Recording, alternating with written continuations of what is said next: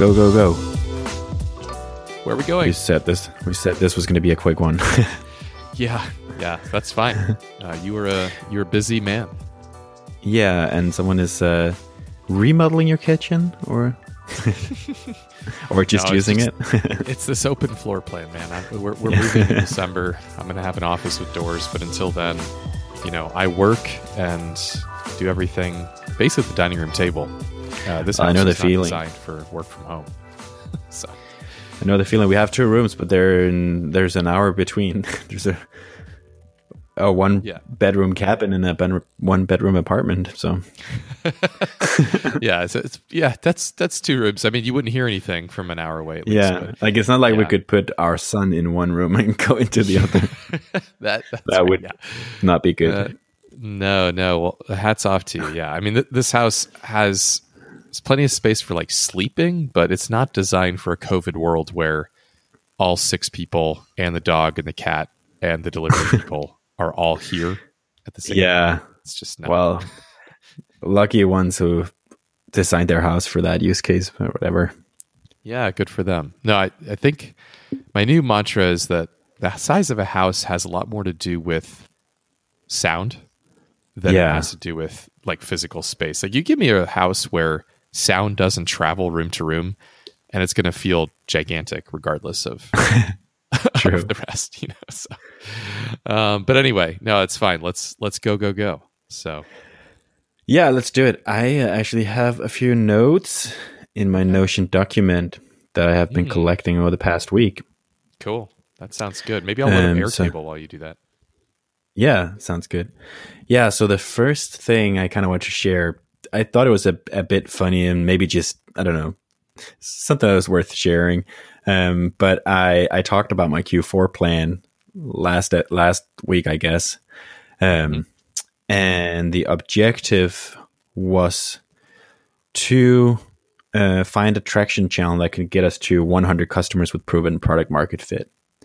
Um, Yeah. And I sent that plan to my investors and advisors. Um, and it split the waters. I don't know if that's a saying in English. Mm, like, uh, that works. like Moses, parting the Red whatever. Sea. That's right. yeah. Um, so, uh, one response was, love the goal. Can't wait to see how it goes. Mm, And another one was, that's unrealistic. mm. Okay. and then a third just- a third one was more concerned like are you sure that's a good idea for a goal like are you stretching yourself- Mm. yourself a little thin there Mhm. um it's just funny like how people see things differently and It it's is. like It makes me wonder like what they're actually replying to like you know they're i mean they're viewing it through their own lens right Yeah, it, it's a bit of a. I, I always say like a, a litmus test. A lot of people say that, but like a Rorschach test as well. Like, what do you see when you read this? Yeah. What comes to mind? And it's more of like a. It's more revealing about what's going on inside their head. Yeah. Especially if they don't ask questions. Like, yeah you know, eh, that that means that basically they're filling in a lot of blanks with assumptions, uh, potentially. Well, it was a, tr- a little bit of a trick objective. So, like, I guess my way out, if I need it later on, I'll leave this door open. Um, the objective is find a traction channel that can get us to 100 customers. So, you know, if you if you if you nitpick, the objective is to find that traction channel in Q4, but not necessarily to get the 100 customers in Q4. Okay. That's what you did there. Yeah. That's that's my cop out, right? Yeah. Yeah. Well designed for my investor update for December. Yeah. That's awesome. Um, and So what does of that course, mean? no one is listening here except probably all half of them. Yeah, yeah. So so what does that mean? Unpack that for me. well, to me, like the interesting part is not how fast I necessarily get the hundred customers. Hmm. Um, the the hard part is finding. Well, the experiment is to find that traction channel and to understand that traction channel. So, like, a certain traction channel in my head will have like there'll be basically you could draw a, a chart that shows you know how many users you get, and the slope of that chart is, is an interesting variable. Um, and basically what determines when you get those customers. So that's all like part of evaluating that traction channel, I guess. Mm. But the interesting part is, you know, finding the channel and making sure it has the right slope. And like, you know, Mm. if if if I'm reaching this goal, like I'll have something that looks like exponential growth at least for a while, right? hmm And you know, with that kind of growth, like it's like maybe I don't reach like maybe I'm at 80 customers in December. And then in end of January I'm at like 250. Like cuz that's how incre- expert um, e- exponential growth works, sorry. Sure. I just ate half a chicken really fast so I can barely talk. All right. Yeah, I got it. yeah, so you know I guess the point with that objective is like if I can find like a traction channel that can like, you know, pretty soon like get us to 100 customers, like we're growing pretty fast at that point. point and then, you know, Mm. if it's December uh, or if it's February, like it doesn't really matter that much. Right. Um, Right. I don't know if that's what you asked. Yeah, no, that that is the idea. Is like, um, to the extent that people maybe interpret that a certain way, you know, what what is your what, what did you actually mean? Because I think like when, if you read that and in your mind the goal is okay by this date we'll have 100 customers like maybe like you're fixated on one point on the chart and you, uh, that's not what I'm seeing. Like I'm picturing more like I'm standing at the bottom of the slope and like Mm, looking up and like you know you know it doesn't stop at 100 customers. Like if Yeah. it goes from 50 to 100 in one month like maybe it'll go from 100 to 200 in the next month. Who knows? Or another 50 like but it will have like some reach some sort of velocity. Yeah, and and you're you're being very deliberate about the method by which you acquire these customers, and that matters. I mean, that's the real discovery here. It's it's where yeah we're testing that's- traction channel right That's right. That's right. That's there's the real 19 to test. if you ask the book Exactly. So if you come out of this and, you know, I mean, to use the literal explanation, like what is traction? Like you get some grip, Yeah. right? You get some pull and some, right you get some progress in a channel. That's ultimately even better. I think the hundred for me, you know, the way I read it is like that's a carrot or that's that's a dot on the line so that Yeah. you don't underestimate what it needs to do. Like, you know, if you get two or three, that's not that's not viable, right? You're looking for no or if it's like you get to 100 customers if you wait for 16 years exactly, exactly. yeah, yeah. So I mean, you could have. I'm sure you could have, you know, rewritten that to be a little bit more slope related than an absolute Yeah. number. But you know, people, people. well it is primarily written for me that's right. That's right. You know what you mean. but yeah. yeah yeah and now i'm on the record here right hmm Yeah. yeah so it's um uh, it was just interesting like i like you know it's like if i only had one investor like that would have been more significant like their feedback Mm, um but i have more than one so and they had different opinions so it's like okay then i know that there's not one true answer right. Yeah. um Well. yeah speaking of okrs like i'm really i've really jumped on the okr wagon like i i love okr now it's like how i live my work life Do you have an Do you have an Um, OKR for Tobias? uh work life Uh, yeah. Right. Right. Well, I was just I was just waiting. yeah um so so as i said last time like i'm about to launch a new podcast that'll basically be one of the traction tests Mhm. um we do this quarter and it has a name now it's going to be called billable hours it's going to be a podcast Yeah. for wordpress agencies and freelance shops Mhm. and um basically the the target customer for branch but it's not just going to be about branch the podcast is going to be sponsored by branch like every episode is going to have like a, an ad read or something um but the the content should be like awesome content that is super relevant to someone who has anything to do with a WordPress agency or is a freelancer. Yeah. Um, so the plan, well, what I was going to say is I have an OKR uh, defined for Q4 for testing podcasting as a traction channel, and Mhm. Actually, yeah, combining OKRs with the traction book is actually sounds like a super effective way to like kind of like go through this these uh, traction tests like in a super structured manner. Um, because OKR just forces you to like think through like what success looks like. So that's like a part that they mentioned in the traction book that you should know what success look like, but they don't really have a framework for that. Um, they just tell you to be aware of it. Um, but I think OKRs are, you know, just great for that. So yeah. it's like if you don't reach any of your key results, like either they were poorly defined or the traction channel was, or the test, the traction test was failed, basically. Yeah. Um. Hmm. So like I can read my OKR for the testing the podcast here, just to kind of like explain yeah, what I mean. I guess. An example, right? Yeah. Yeah. Um. So the objective is to experiment with podcasting as a profitable traction channel for Branch.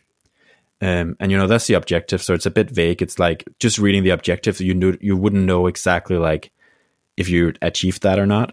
Um, mm, mm-hmm. So then we have three key results, and it's like if I, I like I've decided that if we achieve those key results, we have successfully, you know, we we've had a successful experiment, or well, I guess this the experiment is successful. You know, just if we try and it doesn't work out, sure, but, you sure. know, right? You know, it, you passed it's yeah, it's a good traction channel, right? It lives yep, up yep. to our hopes for it. So, key result number one is to record and release 10 interviews with relevant people in and around the WordPress ecosystem. Okay. And, you know, those are within my control. Like, I can just do that, right? so, it should be pretty easy to get a, a you know, score on full points on that one. Um, the next key result is to get to a thousand subscribers, and that's now it starts to relate to if this is a good traction channel or not. So basically, what I'm saying here is like I don't believe in this traction channel if I don't get a thousand subscribers, then it's or at least not close. Um, because it won't be just an, it just won't be enough volume. Like considering you know, people have to convert from a podcast subscriber to a free user of Branch. And then there's another conversion rate, which is going from a free user to a paid customer, right? Yeah. So, yeah, like, let's say 5% uh, converts and I have 100 subscribers, I get five signups. And then that's not even enough to necessarily get me a paid customer. Right. Yep. Yep. It, and, and those numbers, as we said before, like those numbers are all so small that you don't know either. Um, yeah. So yeah. So am I understanding correctly that like the number of subscribers is the target, right? Not necessarily subscriptions to a branch that come from. So the this that's key result number two is like get enough subscribers, okay. and that's a thousand. That's the yeah. number I set. And then key result number three is convert five percent of podcast listeners to active branch customers. So basically, what I'm saying is, if I get a thousand people subscribe to the podcast, I want 50 customers. And that's high. Like that's really successful at that. If that happens. Yeah, yeah. Um, but you'll give yourself partial credit, I would think. Yeah. And it's yeah. like these numbers, it's like, I'm, af- I'm afraid if like I said 1%, it's like not motivating enough or like but it's a balance because you don't want to put a number that's too high. But sure. that's where it where it's at for now is like but basically i guess the idea is what i'm interested in finding out is how many subscribers can i get and how many of them can i get to become customers? Because if i have those two numbers it's pretty easily it's pretty easy for me to evaluate podcasting as a traction or you know acquisition channel because I can just I know how much it takes to create a podcast episode, and I have those two numbers, so I know how much a podcast episode is worth, basically. Right. Okay. Um. So that's the idea. Like the numbers aren't super important in my mind. Like it's more that these are the things that we focus on. Like if I get ten thousand subscribers and no customers, that's not good enough. Right. Right. And also um, the fact that you have that goal tells you that you need to be proactive about converting these listeners into more than listeners. Yeah, exactly. Yeah. It's like, and I need to. So when I, the next part of my OKR planning is the roadmap. So that's where I have actually like all the to dos. And just as an example, under the third key result, like of converting people, like there is a, a to do item that's figure out a way to get people to use the podcast tracking link or like like offering like some extra deal or something. Just mm-hmm. because to know this, like I actually need to know if they convert but it's like once you have those key results, like you can start breaking out all these to do items that you actually need to do to try to Yep. achieve that key result. Mhm. Um, yeah, so um, that's that's that, I guess. Um, I'm really excited that we finally like have the branding figured out and like Mm. I have created the podcast in Transistor. There is a website now. I'll share the link as soon as uh, Apple has um, has approved it. I already put up a trailer episode, um, Mhm. but I don't want to share it before people can subscribe. Basically, yeah, that makes sense. I don't want to save that little pop of interest. Um, exactly. cool. Yeah. So OKRs are amazing. Yeah. One thing I wanted to ask you is like now, like actually now, like several people on Twitter have already asked if they could come on the podcast. Um, so I probably like have half of my episodes like filled already with people. Um, unless, yeah, I think those are like those were good fits, like the people that said they wanted to come on. Um, one thing I wondered before I shared this was if I because this is a branded thing, like you know, it's under the branch brand and I plan on like making money on it. basically, is the idea, right? Um, so like I was wondering, like, should I compensate people for being guests on the podcast? So like in my mind, I was thinking like, you know, people are taking out an hour of their day, and like you know, there's just preparation and stuff like that. So like maybe I should send people like an Amazon gift card or something like that. Uh, but then at the same time, like now, like people are asking to come on, so like I don't know if that necessarily is something I need to do, or like if they'll even care that much about it. Like, and if it's like a s- super small amount, like then it's just like it's kind of almost offensive. But you know, like, what's Yeah. the number? Like, I was just thinking about this. Like, I would love to hear if you have any thoughts on it. Yeah, I wouldn't think of it as compensation, but just rather a thank you. And Yeah, the thank you is the token, you know, gift card or whatever it is, which is which is fine. I think the compensation element, if there is one, is really, hey, while I have you on here, is there any, you know, is there anything you'd like to mention or promote? yeah, Or like plug your you? a link exactly. or something. Yeah, exactly. It's that promotion. You know, if, if Yeah, can get their that's what I there. thought in my mind, right? Yeah, Yeah, I think that's at least for some fair. people, that's important. Yeah, Yeah. I mean, all the podcasts I've been on, that's usually what feels like the fair compensation is just knowing that more people are going to hear about you as well. yeah, yeah. I guess I could think about like giving people a gift card for Amazon or something like that. Yeah, I don't know, something to think about. Maybe Mm-hmm. it's just more trouble. I don't know. Sure, sure. Um, yeah. Um, another thing, I'm going through this like I'm trying to be a little fast because yeah, yeah, no, that's uh, good. We had a situation here. Um, I I'm feeling some good traction these days, man. And I shared Yeah. some charts on Twitter, and like people were, I got some likes and a bunch of new followers and stuff like that. You know, like Yeah. you know, it's you know, it's good when Christoph Janz likes your tweet, right? About your traction. You have arrived. That's right. yes. Right. I'm still trying to get him Um, to like a tweet of, of mine about forecasting, and uh, he's a that's a tough. I have tweeted crack him about Summit. Yeah, he keeps tweeting all these like spreadsheets and cohort related things, and I'm like, "Hello, over here." So if you're listening, Christoph, I really, really would like to demo this for you. Yeah, Yeah, yeah. Um, I, I love the way he thinks. That's a comp. You know, I'm trying to be confident. Maybe I can intro you. I don't know. I've actually met him before. Yeah, well, I mean, as your star rises in Europe, I'm sure you will I cold, eventually. I cold pitched him five years ago at a startup event in Copenhagen. Okay, well, maybe he'll he be was like, fortunate enough to invest. Yeah, send me an email, and I was like, I th- we were like, whoa, he said he, we could send him an email, like, whoa, whoa, whoa, he's gonna fund us, and it's like Of course, never even yeah. replied. well, we'll we'll see if he's lucky enough to invest in your next round. yeah, yeah, we'll see. Uh, he he loves Copenhagen because he invested in Zen, Zendesk, which is a Copenhagen startup. Pretty big winner. Yep. yeah, so I tweeted like one of the charts I tweeted was basically um, our free users and paid users shown in one graph, and you know there's this bar chart showing all the free users, and it has it's a very like it's linear, like it's constant growth of free users. Um, and it's because we do no marketing right now, basically. So we have a fixed amount of people coming to the website right now, and it's almost the same number every week, and it's or month, and it's like it's it's random traffic, right? Like it's like, you know, it's just the people that you'll just naturally see from like being a- active on Twitter and having a podcast and people, you know, word of mouth, whatever, right? But Yeah. it's not Yep. something we've done anything to necessarily get, but it's just traffic we get. So there's like a baseline of just natural traffic we get and stuff from Mhm. Google, right? Um, and that gives us like the same amount of free users basically every month right now which that number has actually been enough to do the testing that we needed to like to get to product user fit and you know know that we uh, at least feel comfortable that we had sort of the right product and the right people and stuff like that Right.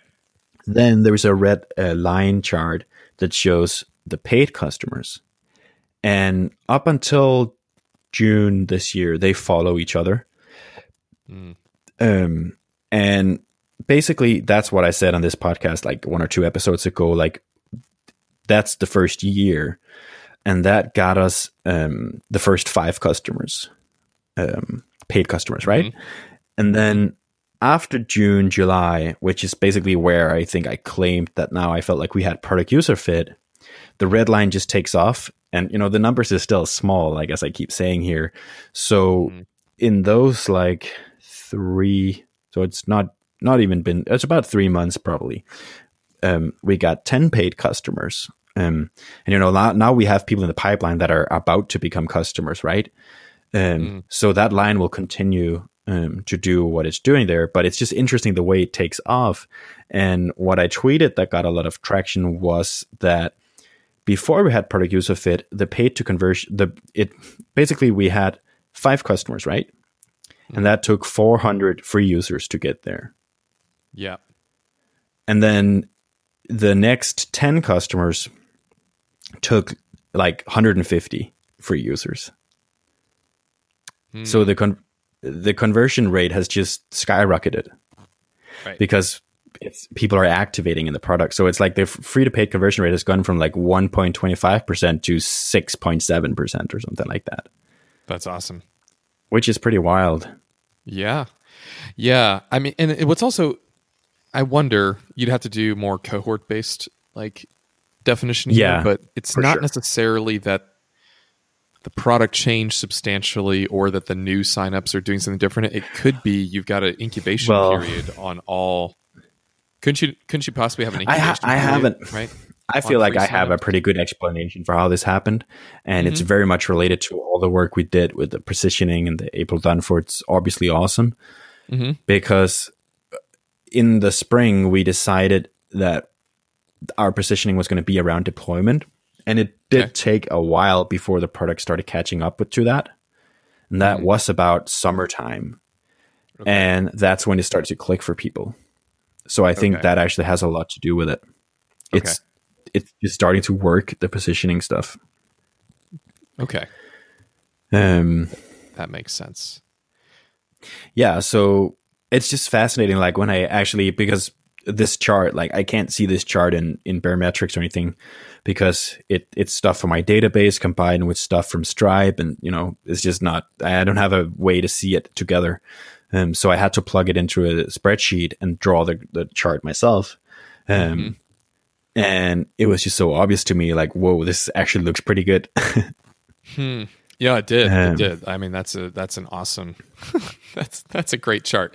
Um, yeah, and it's like now, like it, it, it just happy investor. it confirms to me that it like yeah that it makes sense to to start to grow this thing and like it's the right time that we're starting to work on these traction channels because now we actually have something to try to scale because you know the conversion rate could still be better. Like there's still a lot of people dropping off um, but it's also like it is starting to work. Um and it's like in my mind actually like the the risk that was like pretty like f- front of mind like the first year of like can we build a product for these people that they care enough about to pay us 50 bucks a month and like not complain about the price all the time? Hmm.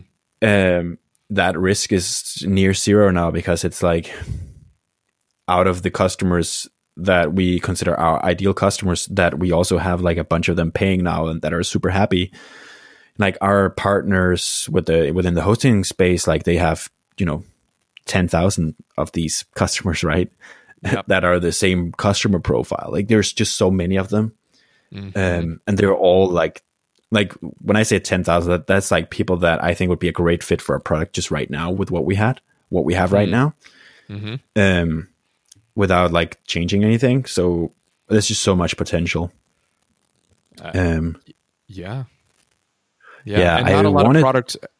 I, I'm really curious, like how much product work, and I don't know how to how you would answer this even, but like how how much is left? how loaded Just is your asking. product? yeah, how how loaded is your product backlog? Like how much stuff? Let me put it this way: like how much stuff on your product roadmap is just kind of burning to be done, but you don't have the resources? Yeah, there's one big thing, like- and that's yeah, there's one big thing that Bjorn is working on now, which is basically I don't think I've explained it well in this podcast before, but I think actually the way I want to explain it is like mapping Branch closer to a hosting platform. So it's like trying to make sure that this the stuff in Branch maps one to one with the stuff in your hosting account okay. because as a deployment tool, like it just makes sense to you when you use branches. Okay, this is where it connects to my hosting, and this is where it does its thing. Um, Okay. And that's still a big project, but that's what Bjorn is working on. And then the rest of the time, it's just tweak, tweak, tweaks, like tweaking the onboarding and stuff like that. So there's no, nothing major right now. Um, after that, um, Hmm. then the the other big project that on the horizon is our own built system. Um, but I, I want to dedicate another podcast episode to talk about that. Um, and then I wanted to talk about raising money as well, but I think that's going to wait until next week uh, because I've already talked for half an hour almost. Um, Cool. but it's something uh, it's something that actually is on my mind now and that I'll probably want to do like within the next three or four months. Um, Mm. yeah, but let's talk about that maybe next week or something like that. right. Right. Yeah, so Cool. that was my manager update, and I don't have a maker update because I haven't really made anything except the podcast, which I'll share more about when it's approved. You got it. Yeah, I'm Yeah. gonna save that that buzz. Looking forward to that, man, for sure. I think the great name too. By the way, I think you uh, Yeah. you wrestled with it long enough to figure it out. Oh yeah, that's a whole other story. But yeah, I'm really happy with the name. Uh, hat Cool. tip to Bjorn. I was like, well, you worked at an agency for a long time. Like, what's like a stereotype agency thing? And he's like, well, they want you to have a lot of billable hours for sure. That's clever. yeah, and and even if it's like a little tongue in cheek, like that's fine. It just comes across as like you know the industry. You know, Yeah. people. It's it's a bit of a wink. yeah, yeah, and Bill hours by branch just sounds kind of good. It does. It does. Nice one. yeah, man. so uh, I'll I'll hand over the mic. Hmm, man. Okay. Um, where am I? So on August 24th, August 24th was over a month ago. I let out a a rant for help on Twitter regarding my staging environment uh, situation. It was a really bad Friday, and I was uh, miserable and looking to commiserate about the difficulties I was having with, you know, pushing code to production that just hadn't been thoroughly vetted in a production setting, and hence the need for a staging environment. So, fast forward several weeks, I uh, we got a environment uh, up and running over the weekend, um, and uh, in Heroku, uh, which is exciting, and we're Yeah. testing now, and I feel like we are going to be able to. And, and the, so, what, what's going on on that? I mean, r- pretty major work on the data ingestion side has uh, refactoring to make it much more performant, um, much much more performant in the back end. Uh, The code well- or the environment. the code, uh, which was putting stress in the environment. So I was, uh, we were, uh, and still are as of this recording, doing a lot of deletion and comp- like wholesale replacement of metrics data when Okay. we connect when we update an account, right? Okay. a- and that was because we anyway in the initial sort of version of summit it wasn't necessary most signups were new signups right so you had to do that anyway and Yeah. the number of signups total was low and so trying to do something more intelligent where you look and say like well do we already have this metric if so you know, we don't need to insert it again or add it again. Hmm. It was actually just easier to do a bulk, like wholesale replacement. So that has been rebuilt, uh, refactored, and we'll now be doing essentially just the deltas each time we sync with a metrics connection. So we'll only grab the latest and what we need and patch our existing data instead Yeah, of that sounds better. modifying. It, it is better, of course, but it just wasn't important uh, at the yeah, of course not. so yeah, so that's a but that's a massive performance improvement. Um, it's funny how much you can get away with at first, like Yeah. you know, just didn't matter, uh, but it matters now, and so that's in this um, branch that's on staging, and then um, I also, as I've said before, have been working with uh, Jason uh, Beggs on this front end work, and I, you know, he basically has taken the monolithic Vue app uh, that was the result of my rewrite in the spring, and has turned it into first, you know, one page apps. Uh, multi-page is let's put it that way an, an app for each. And then this refactoring now we have just a lot more individual components. Um, it's not nearly where it could be but it's like an 80-20 thing and it's much much better than it was. And plus transitions you know hit escape to close modals just it's just a much smoother ux and ui um, and so all of that Yeah. is, is live now in the staging environment. Um, and yeah it's a huge relief to see it there. We're almost done. We, we discovered a few things that we need to fix but we're fixing those. And i am optimistic that this this new release will be out. It will definitely be out this week. I had a goal of getting it out this month and uh, that's sort of the sprint if you will and if we can get it out by the first uh, i will be very happy so that's um, that's going that's going and like i Good said good stuff. optimistic. Yeah, it is good stuff, and and we've been we've been blocked on additional projects. You know, the, the next sprint is effectively blocked on this because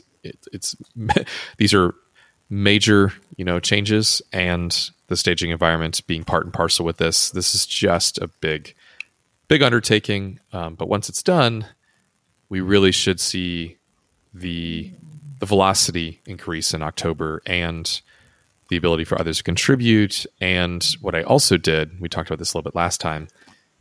Uh, I've I've got Airtable now to the point where I've got you know threads of work, sort of themes, strategic themes of work to be done.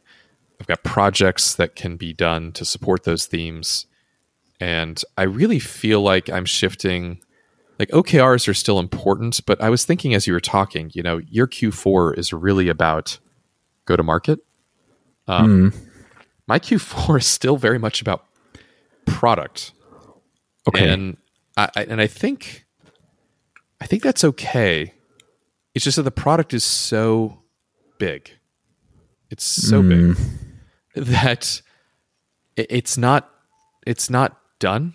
And not that it's ever done, but it's it's not at the point where it doesn't feel complete. Let's put it that way. I'd say it feels it feels complete in one sense, but I'll just give you a concrete example. You know, a lot the strongest signal that I've gotten out of all the user feedback is more integrations, more integrations. Okay. And you know, we we can do those. So, for example, QuickBooks, um, expenses Xero, um, Salesforce, HubSpot, uh, ChargeBee, more with Stripe. So there's just a really strong integrations theme. And the nice thing is with the work that uh, Christoph did on the back end for this release, it was very much about taking a pipeline centric approach to bringing in the data. Like I said, we were just doing this wholesale replacement before. Yeah. The way we structured that project, we said, you know, let's try to come up with more of a pragmatic approach to working with an outsource, you know, an external data source, and you know how sort of just consistent or pattern oriented can we be here in terms of there's an external data source, we want to get data from it, we want to bring it in on a certain frequency, we want it to be fresh, and then we want to do work with that data yeah. nice about that is that I can then take that and say, let's point that same sort of pragmatic approach at Plaid, HubSpot, Salesforce, QuickBooks, Xero, right? We can sort of just line up the data sources at this point, and hopefully it's not too different. It's not too different from what we're doing with hosts, actually. Hmm.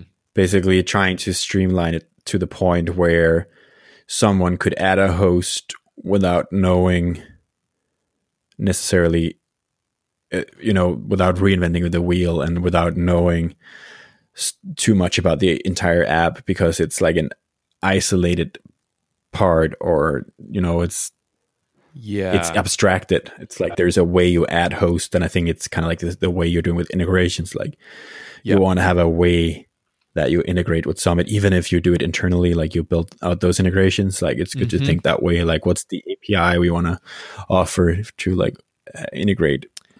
Yeah, it's it's really the genesis or, or like the embryonic form of an integrations team at Summit. Yeah, whose job it is just to work with you know ChargeBee is next. You know what are what are the things that are Yeah. available? What do we need? Where do they go?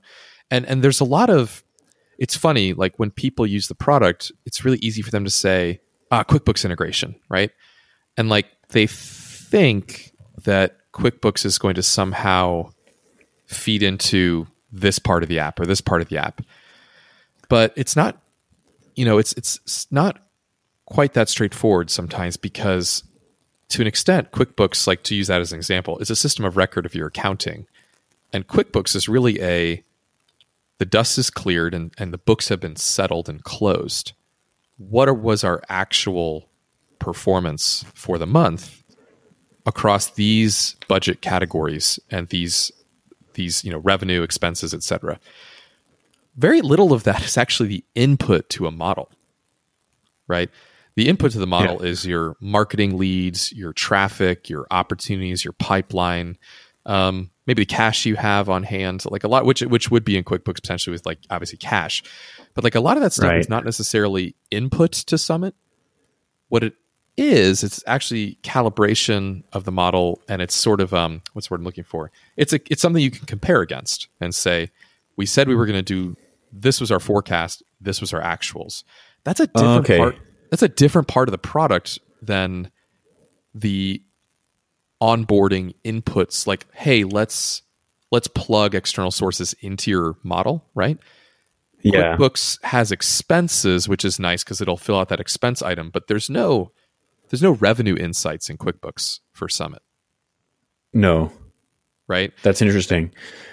it's your Yeah. check check against Yeah, it's check Reality. against per- check against reality. Exactly. It's it's the it's the final word on your performance, but it's Yeah. not the inputs to your machine or your engine. And so anyway, I bring that up as like an example of as Summit develops its own understanding of itself and these data sources, like these mappings are going to become more clear and we'll be able to look at it at an integration opportunity like say QuickBooks or ChargeBee or Stripe and say, yeah, these three these three uh, streams, these go to this part of Summit app. These three go here, and this one we actually don't have a use for it, but you know you can visualize it maybe or something like that. And like that level of understanding that mapping is sort of what we've been working on for the last couple months. And now it's like Yeah. cool. You know, we just did some heavy lifting. Let's see if we can just repeat what we did across these ex, you know, these other uh, two, three, four, five, and and I think that'll never end. And um, you know, one long tail example of that is Zapier. So I do have a Zapier integration that is ninety percent done. It's in testing. Zapier really makes you th- go through a lot to go live with a with an integration, which I think is great, but it's not done Yeah. yet. Um, so that's that's just a big body of work on the maker side, and I, I'd say nice. yeah, and as a maker, my role has mostly been QA and QC Yeah. and checking, and I've really been more of a manager on that on that effort. Yeah. Bringing all That's how I feel these days.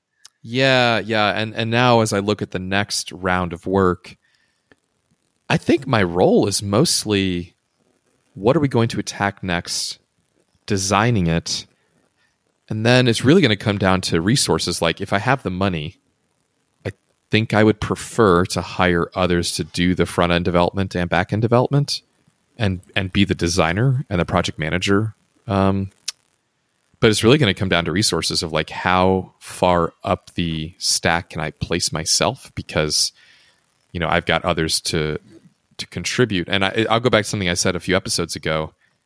With the work that's been done, it's actually I it um it's now just a little bit harder for me to contribute because it's not optimized for Matt's brain, right? it's it's optimized. Oh man, I know the feeling. right?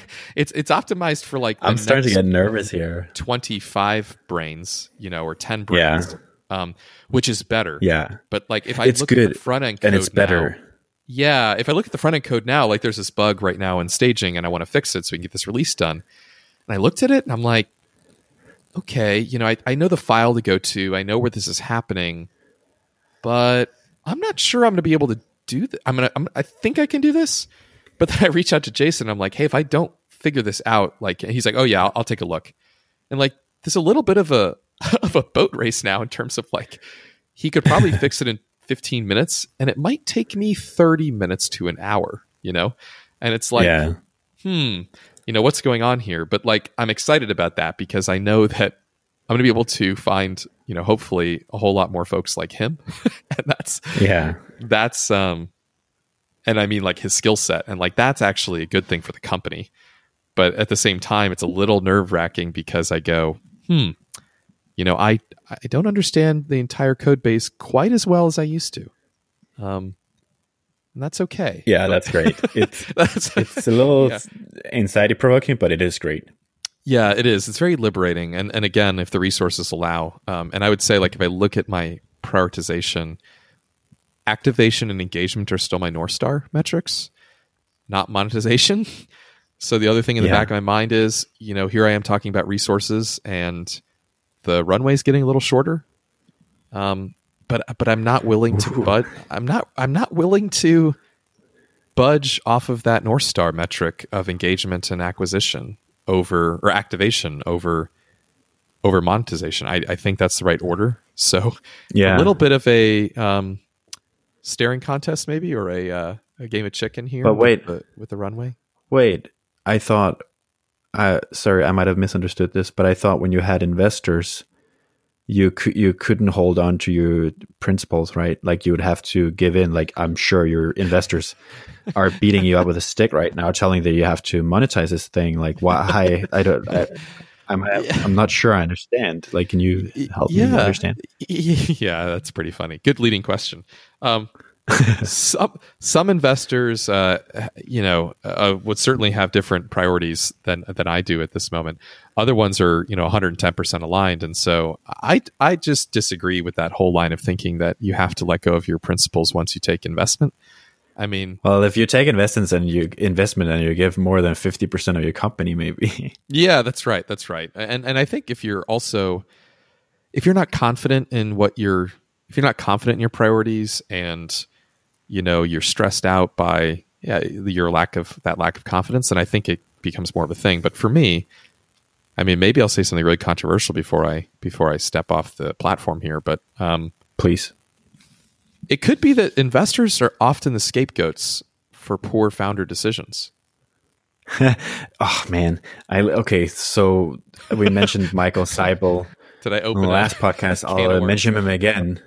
So he was on the SaaStr podcast, well, or a talk of his was broadcasted on the on the SaaStr podcast.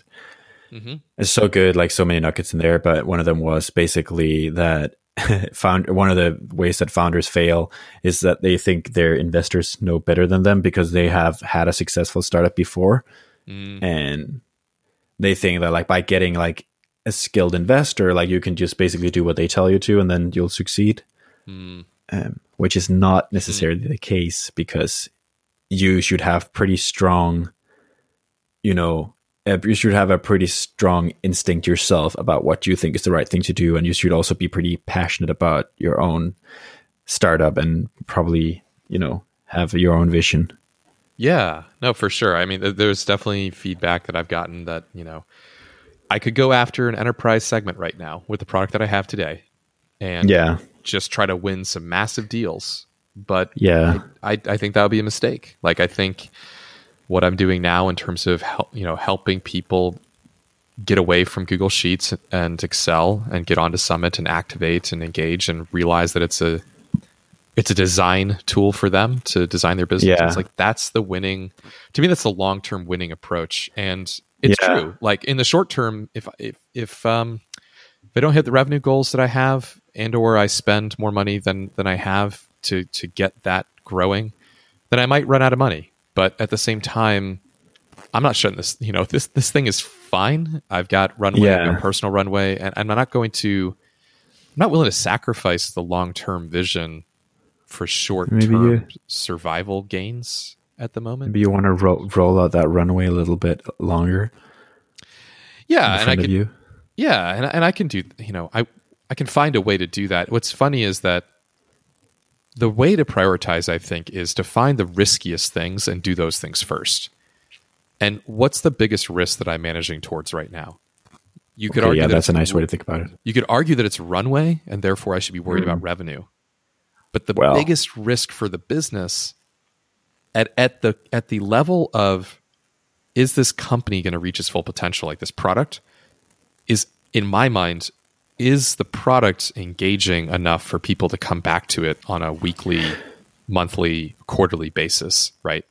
Word. And if that risk isn't mitigated, I could go sell a lot of subscriptions on purpose and people will just churn. and Yeah. the company will will plateau and fail. And so it's not that I'm not wanting to monetize, but if I think about what's the most valuable thing I can be doing, it's removing the risk of churn like proactively by having the product be valuable and sticky as they say. Let me quote Michael Seibel one more time. Yeah, sure. Product market fit is really hard to get. Monetization is easy once you have product market fit. Totally agree. Yeah.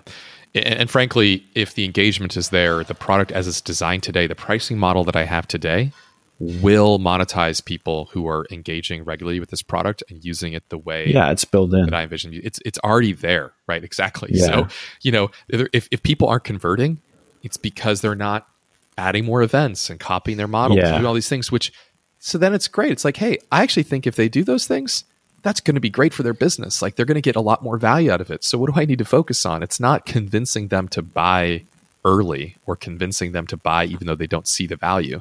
It's delivering the value and then the monetization will follow, right? And I that's I'm very comfortable with that long term and I you know, I realize that I'm taking risks in the short term, but I'm comfortable with that, you know. Um I'm a lot more comfortable with that than flipping the script and, you know, trying to focus on monetization. Um, because frankly, focus on monetization without that solid engagement and operational adoption, I don't even really know what that means. That kind of means like just trying to find ways to charge people, uh, sort of independent of of value. like what, what that doesn't make any sense to me. But maybe I'm No. just yeah yeah. So that's Nice. That's that's my approach. Now it's going with me right now. that sounds principled. Yeah, yeah. How How about that? try trying to be, and I, I mean, don't take me wrong. I, I've got a ton to learn, but I am staying the course. Maybe I'll put it that way. Nice. Yeah. Thanks. So, Sweet. shall we let you get Um, back to your duties? Yes, let's do it. Actually, I kind of I want to plug uh, our friend Derek from our mastermind Mm, and his uh, product SavvyCal that he's he's he just launched yeah. uh, because I got an email notification while we were recording, um, and I feel like it deserves some on air time. Even though I think literally everything listen, everyone listening here probably listened to his podcast as well. But I sent out two SavvyCal links today, and Cool. both those people said really nice things about it. And it's just, you know, it's supposed to be like an invisible tool kind of thing. Like you Mm, it's just calendar scheduling, but it's like it's so good that people are actually like, you know, noticing that you're using it and you get credit. Like when you're, I, I just booked a meeting with a VP at a hosting company, mhm, and um, she was like saying, "Thank you for making that so easy," and mm. she, it's just nice. Like it makes me, it makes me look better to her, Yeah. right? It's Um, amazing So that been able to take a product whose typical job is to do no harm, like don't Yeah. mess this up, and, make, make it, it- enjoyable. exactly. Like adding and not only for me, like for my in like the people I interact with, like that's Yeah. really good. yeah, yeah, Yeah. yeah. so shout out, yeah. and uh, it's open. Everyone can sign up now. It's no no private beta, no things, no, nothing to be worried about. Yeah, the door is open. Um, yeah, Yeah, I agree. That's it's it's great. I, I'm using it, and I just got my uh, payment notification today, and I'm a happy customer. me too. So cool, man. awesome. Yeah, back to the divers, and uh, yeah, talk to you later. All right, sir. Take care. Bye.